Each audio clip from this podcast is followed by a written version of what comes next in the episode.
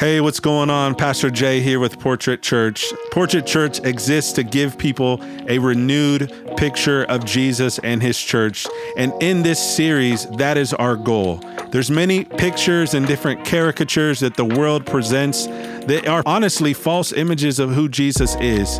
And we want to take this series and hear from Jesus himself and what he has to say about who he is. So we hope that this message series leaves you more impressed with Jesus and leaves you with a greater understanding of who he is.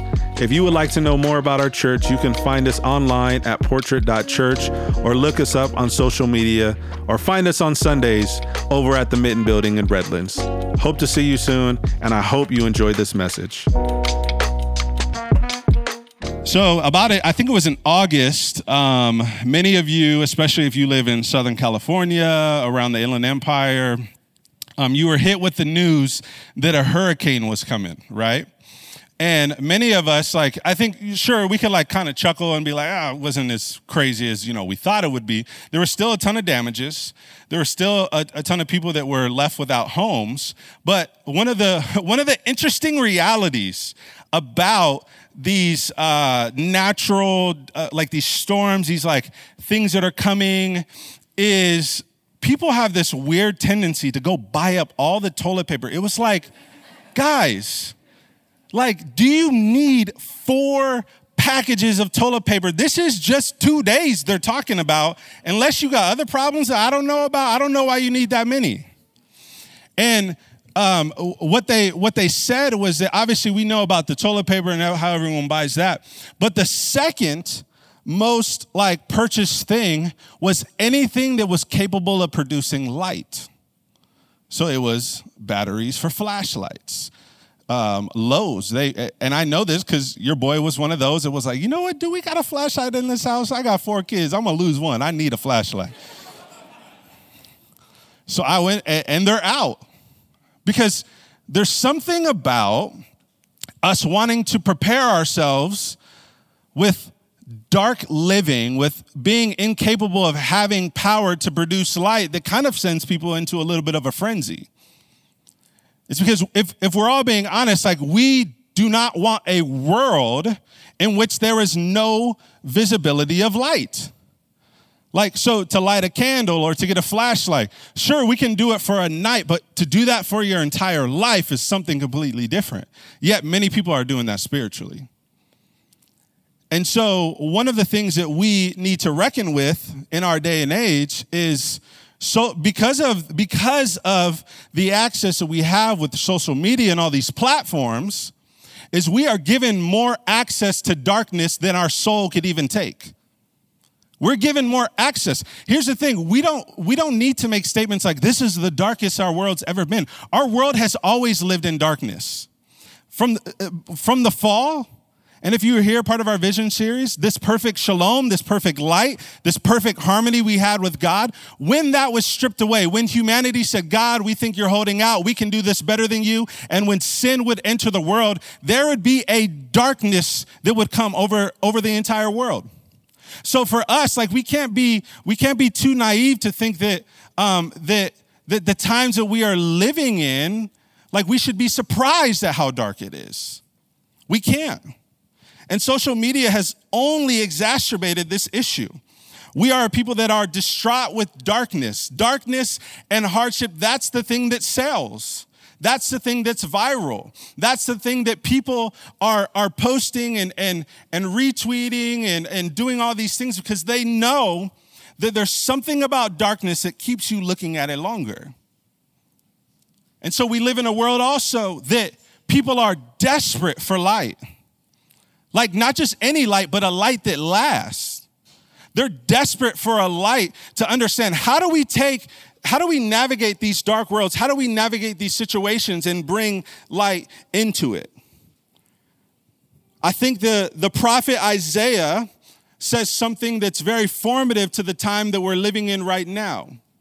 And he said it back then, and I think it's in some ways it's kind of a it's kind of an aha moment, like a warning that we should consider. Isaiah five, verse twenty, he says, "Woe to those who call evil good and good evil, who substitute darkness for light and light for darkness, who substitute bitter for sweet and sweet for bitter. Woe to those who consider themselves wise and judge themselves clever." Isn't that sort of the state in which we live in?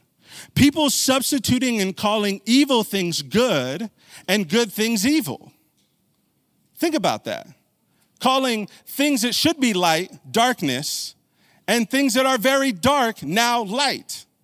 Our world is so confused about this because the reality is we need to be people who call ourselves followers of the way of Jesus, people who can discern our times and bring light. But how do you do that in a world that's so divided on what is light and what is dark? Our world, like this whole idea of light is, is symbolic often in scripture, and it's sacred in ways where this idea of light was good and darkness was evil. And this idea of light was God's idea. If you remember in the beginning, he stepped out into nothing, and it said darkness hovered the earth. And then all of a sudden, what does he do? He speaks light. And all of a sudden, he separates the light and darkness. They can't coexist together. And so it was God's idea from the beginning, and it was God who was the one who said, "I am the one who produces light." He speaks, and light automatically exists. And you see this, this idea of light all throughout the Old Testament. One of the things that we've talked about in this series is we talked about how we get this first "I am" statement that was given to Moses. And God was using Moses to help free his people. Well, do you know how God was helping them track and follow him? It says a pillar of cloud by day and a fire of by night to produce light. So this idea of light God had from the very beginning was to separate the darkness and was to give direction to free his people. And so we find ourselves in this series, these seven "I am" statements that Jesus makes, because what we've said is that we live in a cultural time who wants to give you caricatures, right? So if you know, if you don't know what I mean by caricature, it's like if you ever go to like Disneyland or one of those amusement parks and, and, and someone sits down and then there's an artist and they start drawing a picture of you. And it's like, I didn't know my lips was that big. You know what I mean? It's like, but the, the picture's not supposed to like replicate you like perfectly, but it's supposed to be this cartoonish figure. Well, we have cartoonish figures of Jesus in our culture today. And the whole purpose of this series is to say, no, no, no, I want you to hear what he has to say. That's the best thing we can do.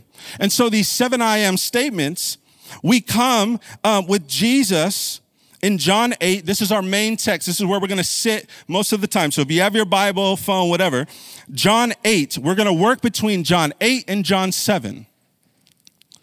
So Jesus, in this moment, he makes his next "I am" statement. We've already heard that he is. He, he says that "I am the bread of life."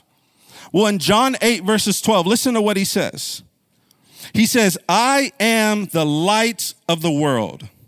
Anyone who follows me will never walk in darkness, but will have the light of life." We'll have the light of life. And so here's what we need to understand, and I want to help you. Um, if you don't really know how to navigate the Bible, here's what we need to understand. Oftentimes when Jesus makes statements like this, we have to look at the context, because there is a what, what we call a um, uh, inciting incident. There is an inciting incident. So what this means is there is an event or something that happened that set the stage for the main character to make his claim. So we have to ask, why on earth would Jesus make this statement at this time right now? And we find that um, we find that inciting incident if we were to look earlier in the text. You see, in Jesus, in, in starting in John eight, he is preaching in the temple, preaching in the temple. And all of a sudden, he's preaching, teaching. We have Pharisees and religious leaders. They come up to the scene, and they don't come up empty-handed, y'all. They come up with a woman who's been caught in adultery. Y'all catch that? In. Like, they caught her in the act. It wasn't like, yo, we heard about this lady. No, they caught her in the act. So imagine, imagine, imagine. Dale and Troy, part of our leadership team, they come up and they just bring a woman in the middle. They put her right here and say, hey, y'all, Jay, we didn't caught the, I'm not comparing myself to Jesus, just metaphorically speaking. Don't be tripping. Listen, they say, hey, y'all, y'all, we just caught this girl. We was doing, we was doing that, you know, spiritual form of that show Cheaters. And we just, we just staked out and we caught her. So we're going to bring her in here. And we're going to let y'all deal with her. Because what they knew during that time, oh, man, so interesting, is that anyone caught in adultery, according to the law, should be stoned to death. Stoned to death. You know what I find fascinating is that they didn't bring the man. They didn't bring the man. Because in that time, no, it, y'all, y'all grown-ups in here, y'all know it takes two to tango. Right? And so I find it fascinating that they drag this woman into this spot. They don't care about this woman's righteousness. They're trying to trap Jesus. And they're sloppy because they forget, well, if you're going to follow the law, where is the man? He's not present. And so Jesus, is, oh man, Jesus is so interesting. So they, so they say, teacher, they, you know, they were using this question to trap him. And, and it says, in the law of, in Moses, it commands us to stone such woman. Now, what do you say? And G, man, Jesus, I like, I wish, like, I can't wait to, when I speak with him to know, like, man, your methods are very interesting. Like, all of a sudden, he steps down and he just starts writing in the sand. He doesn't even respond to them. I'm like, yo, I got to try this with my kids. Like, Daddy, why? Wh- when's our food coming? I'm like,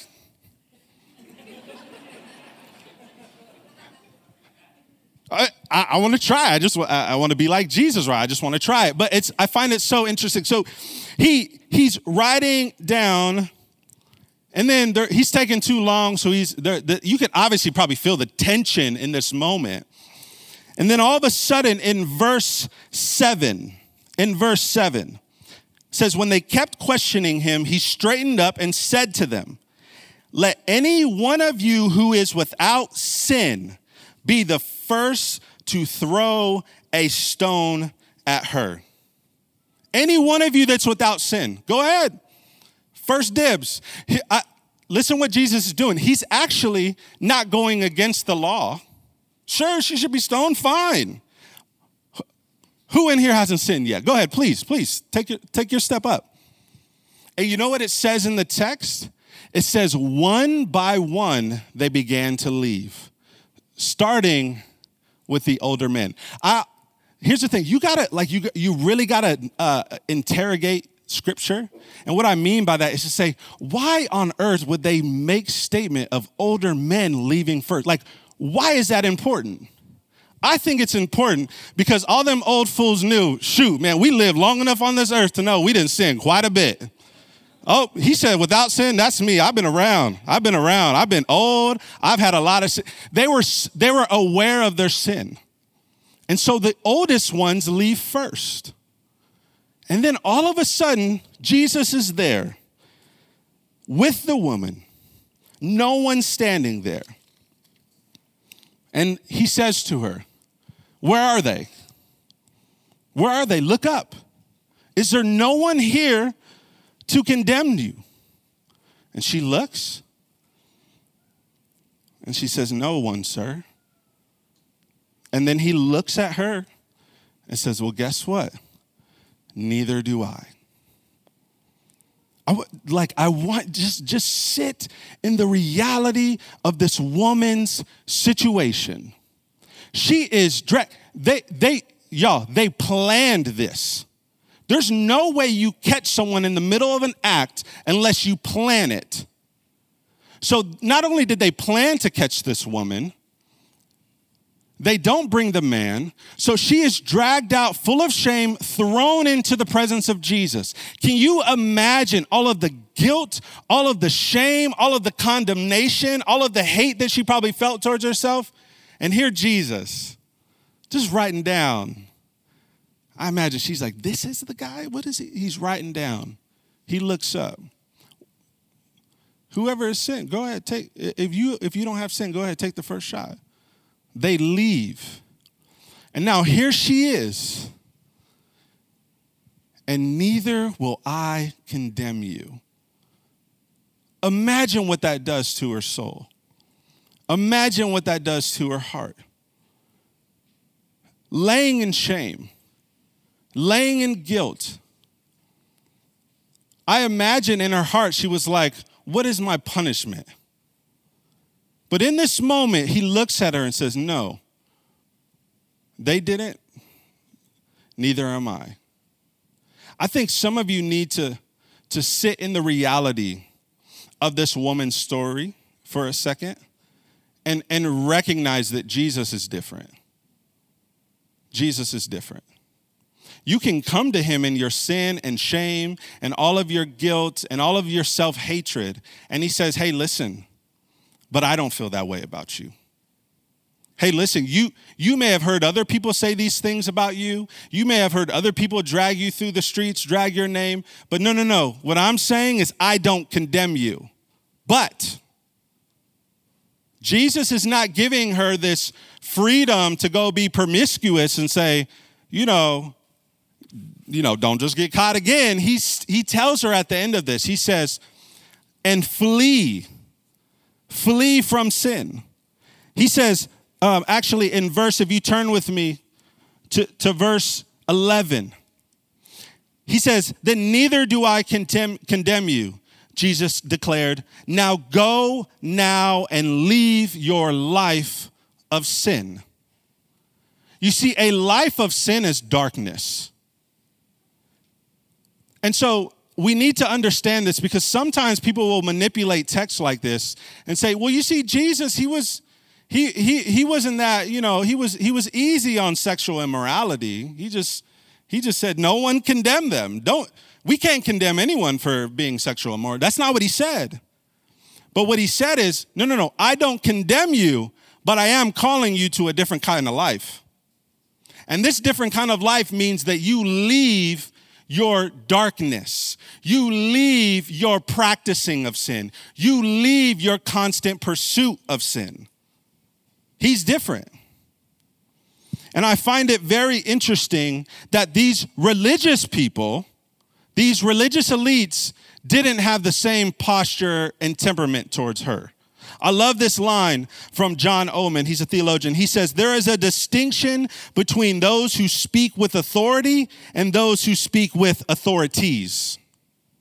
You catch that? There's a distinction between those who speak with authority and those who speak with authorities. Because the reality is all authority had in heaven had, and on earth had been given to Jesus.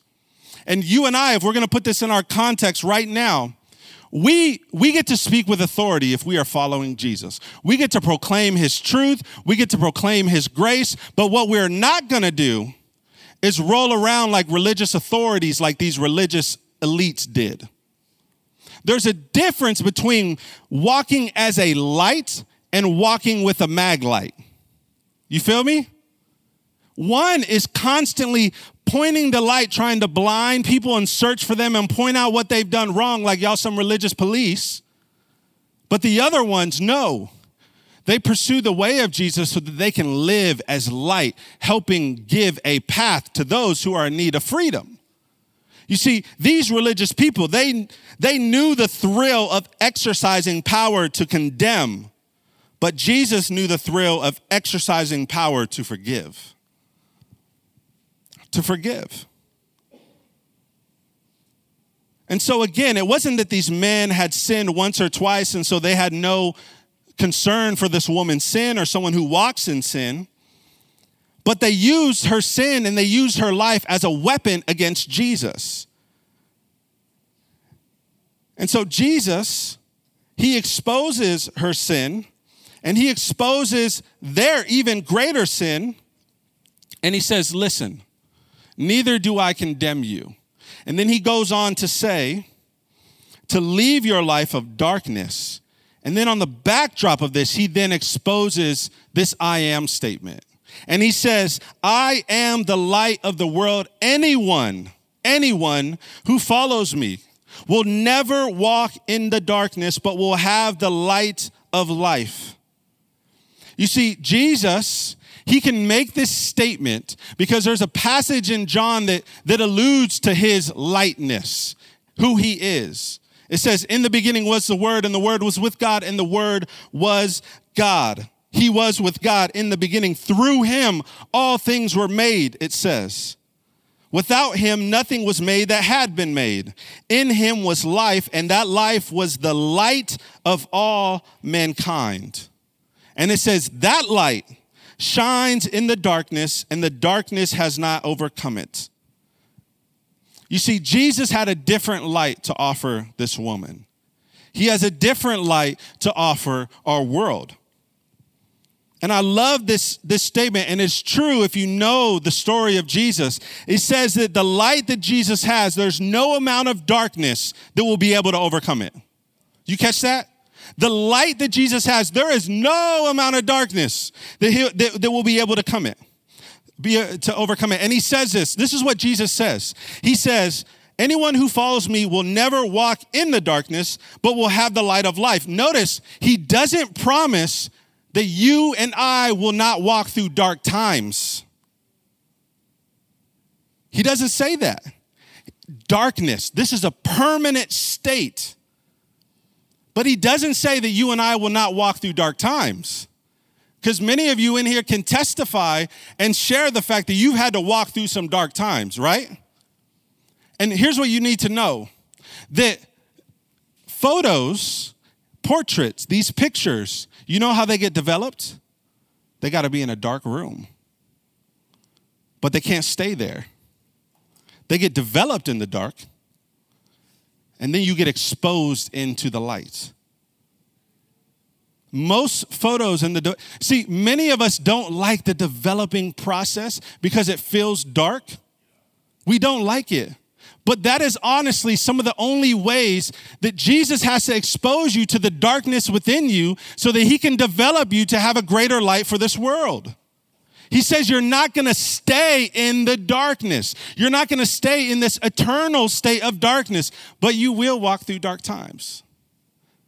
I believe there's a a, a a psalm that many of you probably have heard. Though I walk through the valley of the shadow of death, I will fear no evil.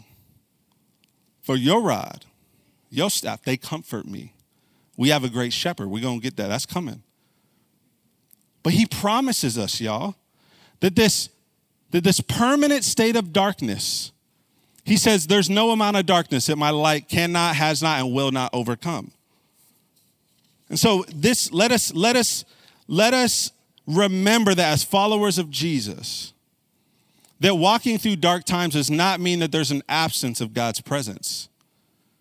He's, he's with us, but it does mean he probably wants to develop something in and through you that can only be produced by the pain of the dark.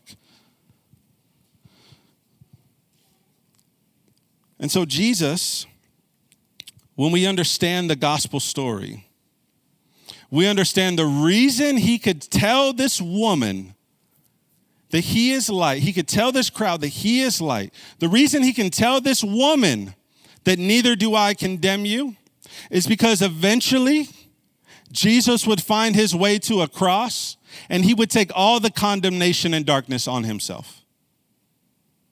He wouldn't spare any amounts, of, uh, any ounce of evil and darkness. He would take all of it. And he would pay the price for our sins.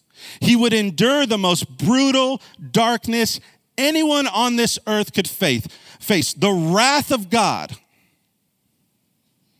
And he did that so that there might be a light that can be produced in every single one of us here for those that put their faith and trust in him.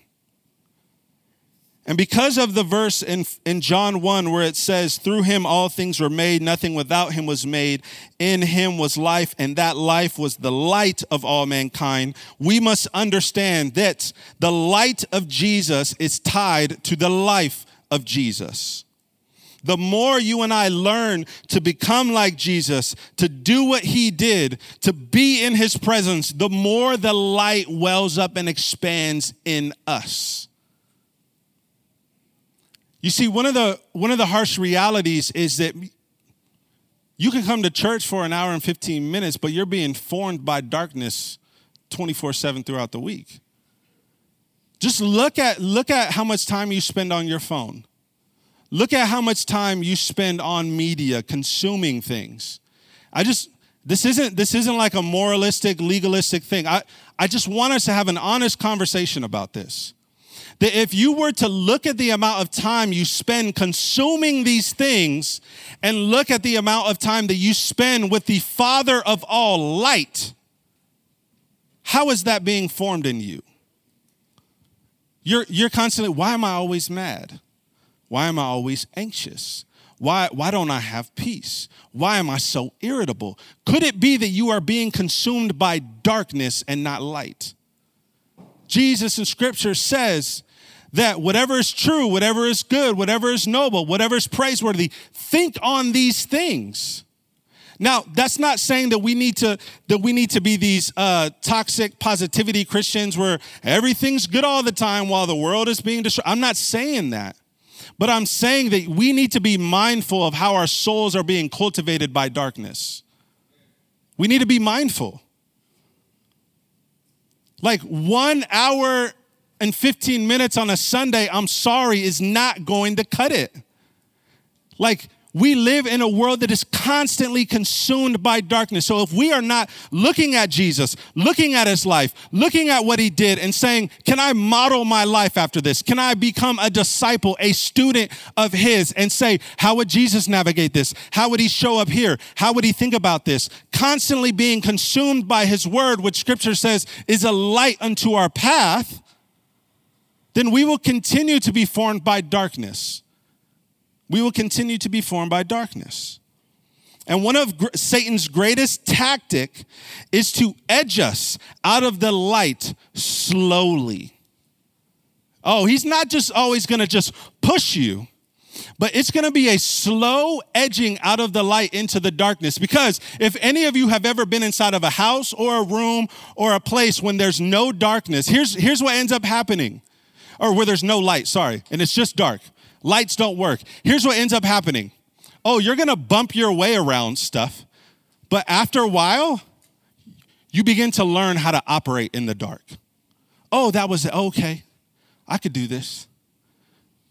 Slowly, it is a slow death. Satan is edging you out of the light. Ah, let, you don't need to spend that much time with God. I mean, he he cares.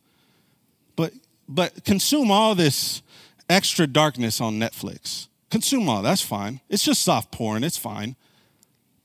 It's doing something to your soul. We just don't, we we gotta have courage as Christians to, to, to identify where the enemy is slowly edging us out of the light. Because some of you, if I'm being honest, Christians can get really good about proclaiming the name of Jesus while still walking in darkness. What did these religious people do? They knew all the scriptures and they knew the religious texts and the things to, to say and believe in, but how they were walking was far different. Far different. And so we got to be careful as Christians. I'm speaking to just Christians in the room right now, to think and we become so confident that we can manufacture light all by ourselves, that we can do this thing all on our own strength. That if we're not careful, we get edged out of, of the light and into becoming these religious authorities, only, only pointing out what everyone else is doing wrong, only pointing out and critiquing everything about culture. Meanwhile, you don't, you don't even know your neighbor's names. You don't even know how to be a light in the people right across from you. But you want to take your mag light all over Facebook and all over social media and be all up in people's comments because you're some sort of religious authority. No, no, no. God calls us to live with authority. It's kingdom authority. And if we are not, if we're not careful, we become the very people Paul was talking about in Second Corinthians eleven. He was talking to the church of Corinth. and he was talking about how they were being led astray by a, uh, from a pure and sincere devotion from Christ. He was talking about how they were getting preached a different gospel. They were being preached a different Jesus. And in Second Corinthians eleven fourteen, he says, and no wonder, for Satan disguises himself as an angel of light. So it is no great surprise if his servants are also disguised themselves as servants of righteousness. Their end will be according to their works. Can I just ask you, Christian in the room, are you disguising yourself as light? Are you? Because if so, I just want to be honest. It says in this text that you are being a servant of Satan. Oh my gosh. That should make all of us assess and just say, God, am I, am I truly following this gospel message, this transformative message? Or have I been hearing this different gospel from this politician or this influencer? And have I been taking that gospel and preaching that to people? Because if you're not careful, you are being disguised as a tool for the enemy. All in the name of Jesus. And so this is why it is important. It said, listen to what it says. It said that they, um, Paul was talking to them and saying how their pure and sincere devotion were being led astray. You and I, one of the things that we must hold on to is this pure devotion for the word of God and the way of Jesus. Devotion, giving our attention to this light. And through Jesus' life and through his teaching, he clarifies and corrects the truth of what constitutes darkness and light before God. And through his life and through his teaching and his word, he's going to enable you and I, if we put our trust in him, if we give him our affection, if we give him our devotion, if we give him our attention, he's going to allow us to discern and decipher the messages that the world is giving about who the gospel, who Jesus is and what the gospel is. Here, listen, my grandma, she's such a beautiful, wise uh, old woman. I miss her. But I remember something she would always tell me, and I'm going to tell you because it's putting me on the spot, is anyone, anything that anyone says, you always need to take it back to the Word of God. Anything that I say, anything that we say here, you need to always take it back to the Word of God. You need to. Because if we're ever misaligned there, then we're not living out who we say we truly want to be. And that's a church that leaves you more impressed with Jesus, a church that has you more hungry for Jesus, a church that wants to turn your affections and attention to go home and pursue the way of Jesus. But if you're constantly on your phone consuming these nuggets of people, you're chewing on somebody else's food and you're consuming these nuggets and you're never actually taking it to the very word of God and taking it to Jesus and say, what do you say though? What, what do you have to think about this? You know what everybody else tells you about him, but no, no, no. What do you say, Jesus? Because there's there's light that desperately needs to be produced in us in this world.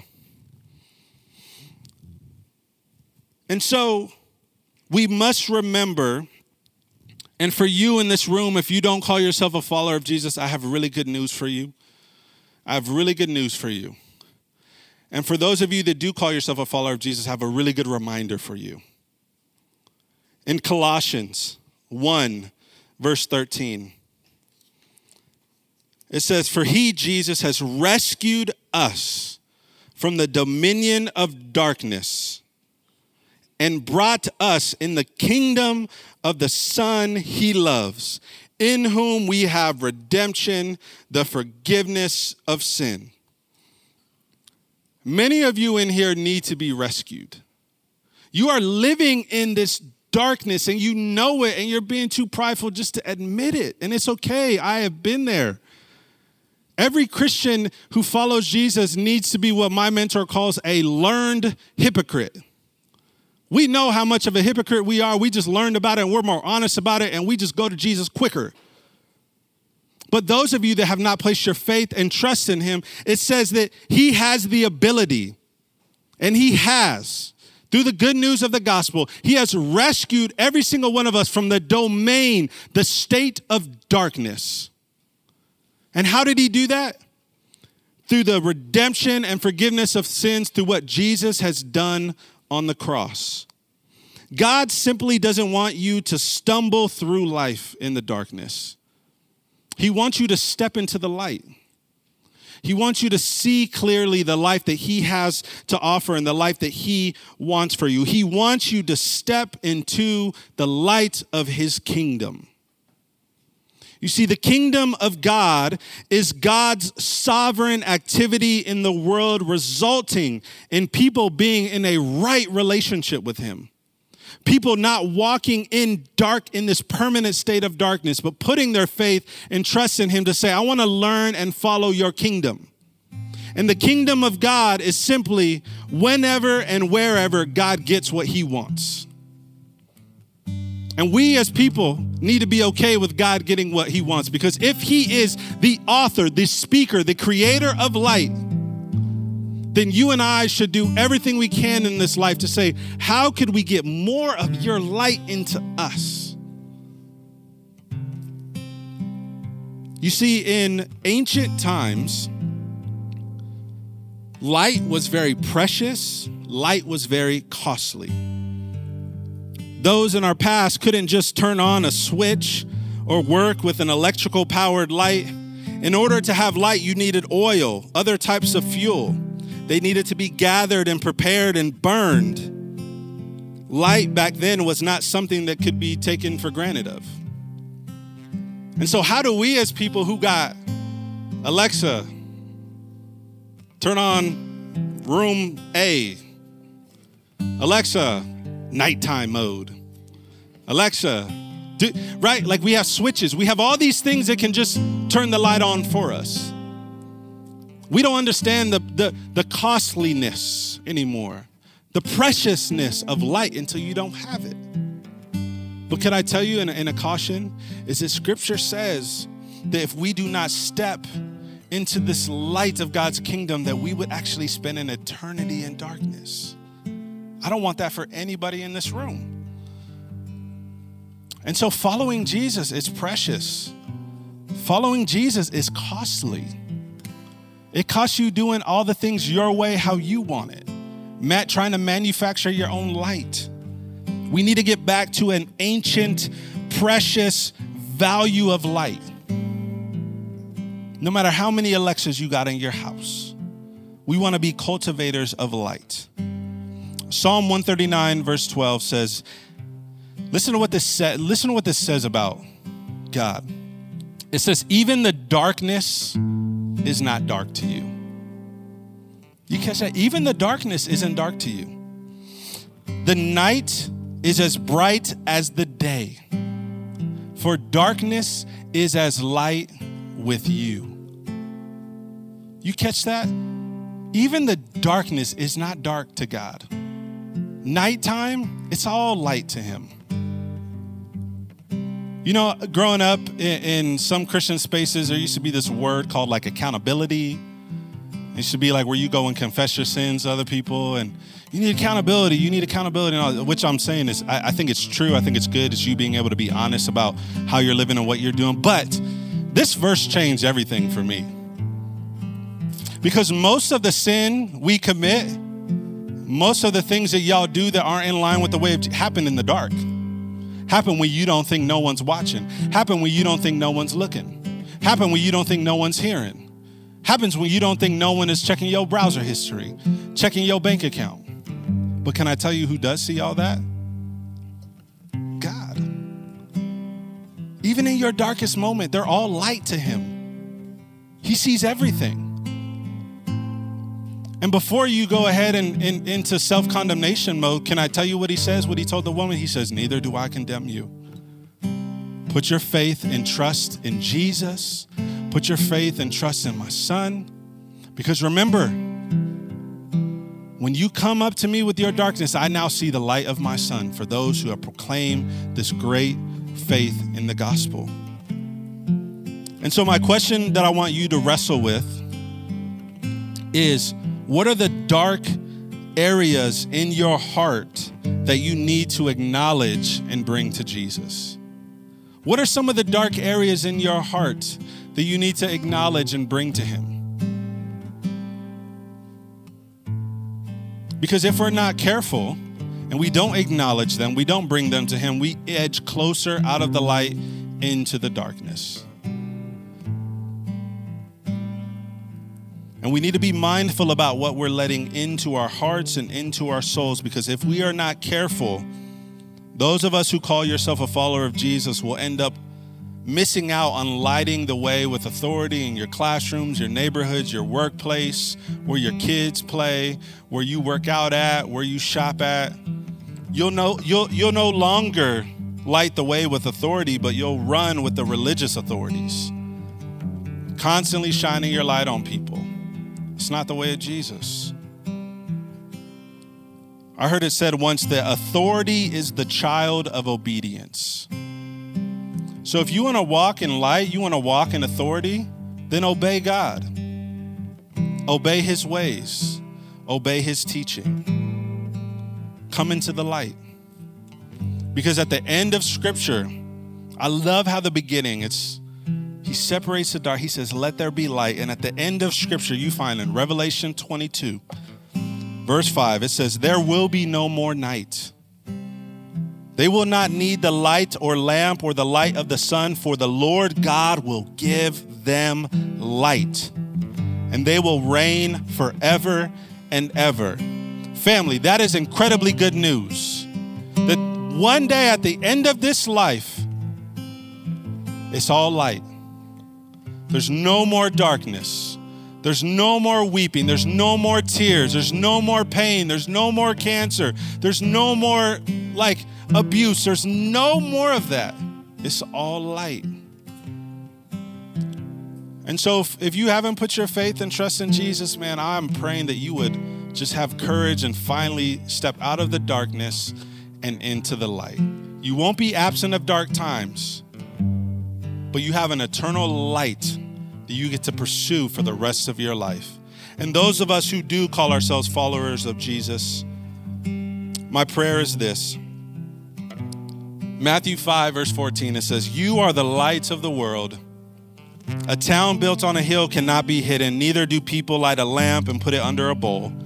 Instead, they put it on its stand, and it gives light to everyone in the house.